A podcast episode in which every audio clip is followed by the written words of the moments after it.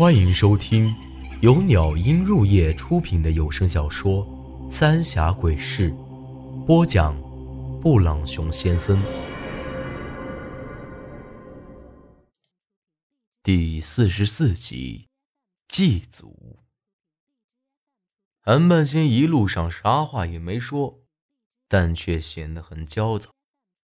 回去之后，韩半仙就直接回屋睡下了，弄得我和苏丹晨都是一脸蒙圈啊！这一连出了这么多事儿，之前他还着急呢，咋个到了这会儿还能睡得着啊？不过我也没再多问，但就算他不说，我也能够想到了，小栓子和二狗子的事儿，与那祠堂都脱不了干系。第二天，等我起来的时候，却发现韩半仙早已经不在屋里了，也不晓得是啥时候出门的。但我估摸着，他要么是去了张家，要么就是去了祠堂。我和苏丹晨简单的收拾了一下，就朝着张家赶去。等我们到那的时候，张家门前已经围满了人。韩半仙也在人群里，大伙都在议论着小栓子和二狗子的事儿。现在整个临江镇都已经人尽皆知了，说啥的都有。不过无一例外的，都说张家人死得好。倒是那小栓子，大伙儿都觉得可惜了。虽然他张家为非作歹的，但死者为大。大伙儿都搭把手，烧了吧！啊！韩半仙这么一说，大伙虽然一脸不情愿，但还是七手八脚、骂骂咧咧的忙活起来。最后一把火都给烧了个干净。之后，韩半仙就将那大门给关了起来，上了锁，让大伙儿都回去。但几个和韩半仙差不多年纪的老爷子却留了下来。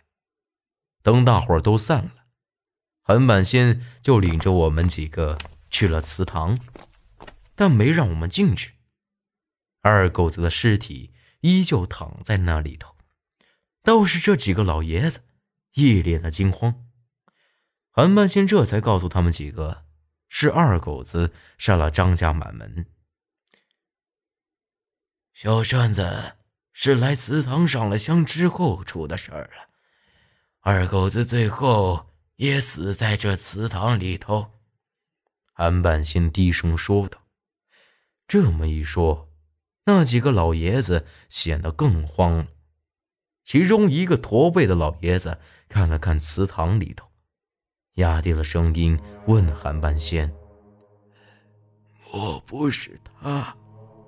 这话只说了一半，但看得出来，大伙儿都在害怕。韩半仙之前也说过这话，难道这些都是那个打红伞的女人做的？可韩半仙为啥又说她不是坏人呢？我正要开口问，但韩半仙恶狠狠地瞪了我一眼，那意思是让我不要说话，然后看了看大伙儿。这还不好说啊！要是真是他的话，那就不大好办了。咱们只能够开棺看看了。但这话一说出来，立马有人反对：开棺不是小事儿，要是弄错了，咱们呢这阵子都会该躲的躲不过。这事儿啊，我看只能就先这么办了，先不声张。正好趁这个机会，明儿个让镇子里的人都来祭个祖。韩半仙抬头看了看天，有些无奈地叹了口气。他们几个又议论了一会儿，就各自散去了。你去把二姑子尸体拖出来，记住了啊，莫回头看。等大家都走了，韩半仙才吩咐：“虽然之前我也经历过不少诡异的事儿，但这几天的事儿，让我完全是摸不着头脑。一想到昨个晚上的事儿，我的心里就有些发怵。我帮你。苏丹臣看我有些为难，就准备进去。站住，让他去。韩半仙厉声说道，一脸严肃地看着我。我也不晓得为啥，韩半仙一定要我一个人去。但到了这份上，我不去也不行了，只能硬着头皮上了。进去之后，倒也没什么不对劲儿的，就是二狗子的尸体看起来有些吓人而已。我拽着他的腿就往外拖，但没走几步，我就觉得二狗子像是有千斤重一样，根本就拖不动。这种感觉，就像是有人在后面拽着他。长青，我是萧然，你不能出去，他们会害你的。这会儿，我身后却传来萧然的声音。萧然，一听他这么一说，我赶紧回头，但却发现什么也没有。糟了，我早忘了韩半仙说的，让我莫回头看。就在这时。四周突然一下子变得黑黢黢的，我感觉自个儿的身子就像是灌了铁水，完全动不了了。慢慢的，从这黑暗中出现了一个红色的影子，看那样子像是个女人，但十分的模糊。看身形，倒是和萧然还真有几分相似。不过我能确定，他绝对不是萧然。奇怪的是，这影子突然就消失不见了，一切都恢复了正常。韩半仙和苏丹晨依旧站在外头，我赶紧拖着二狗子的尸体就跑了出来。看到啥了？一出来，韩半仙就问我：“像是一个红衣服的女人，不过没大看清。”我心有余悸地说道。韩万新也只是点了点头，躲远点儿，把他给烧了。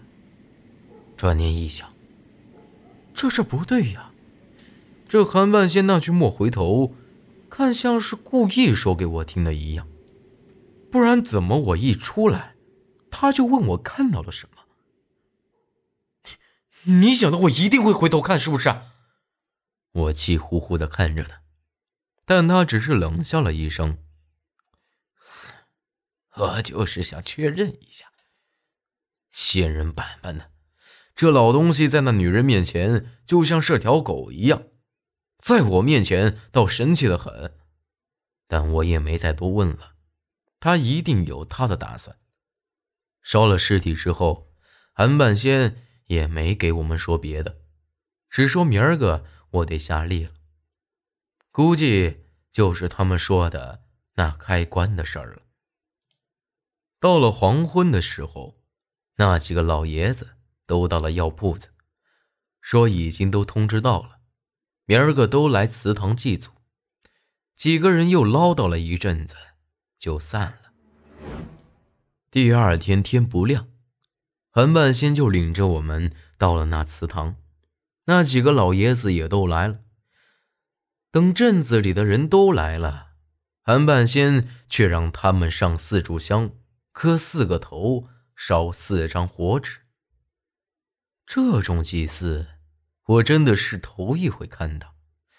那些祭拜的人虽然也有点搞不懂，但还是按照韩半仙的吩咐照着做了。镇子里人口多，等到所有人都祭拜完，都已经是下午了。祠堂里也是香火鼎盛。等大伙都散了。韩半仙让其中一个老爷子去祠堂的路上守着，莫让别人再进来了。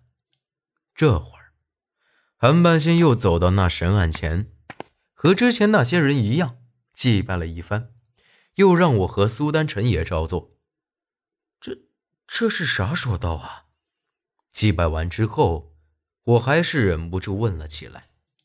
一敬天，二敬地，三敬神明，四敬鬼。韩半仙冷冷的说道。之后，就在那神案下头摸了摸，也不晓得扭动了啥子机关，眼前这供奉着上百个灵牌的阶梯一样的供桌，就从当中分开了。一分开，我就看到这地上铺着一块块的青石板，而且在几块石板上还雕刻着这一些符文一样的东西。动手吧。韩半仙看了看我和那几个老爷子，之后，那几个老爷子就开始用锄头撬着这些石板，神情异常的严肃，谁也没说话。还愣着做什么？难道要我动手不成？韩半仙又拿拐棍打了我一棍子，我也没敢多问，赶紧和他们一起撬那些石板子。等这些石板都给撬开了，大伙抡起锄头就开始刨了起来。这不用问也晓得呀，安半仙他们说的那口棺材，一定就埋在这下头了。本集内容结束，请您关注下集内容。我是布朗熊先生，咱们下集再见。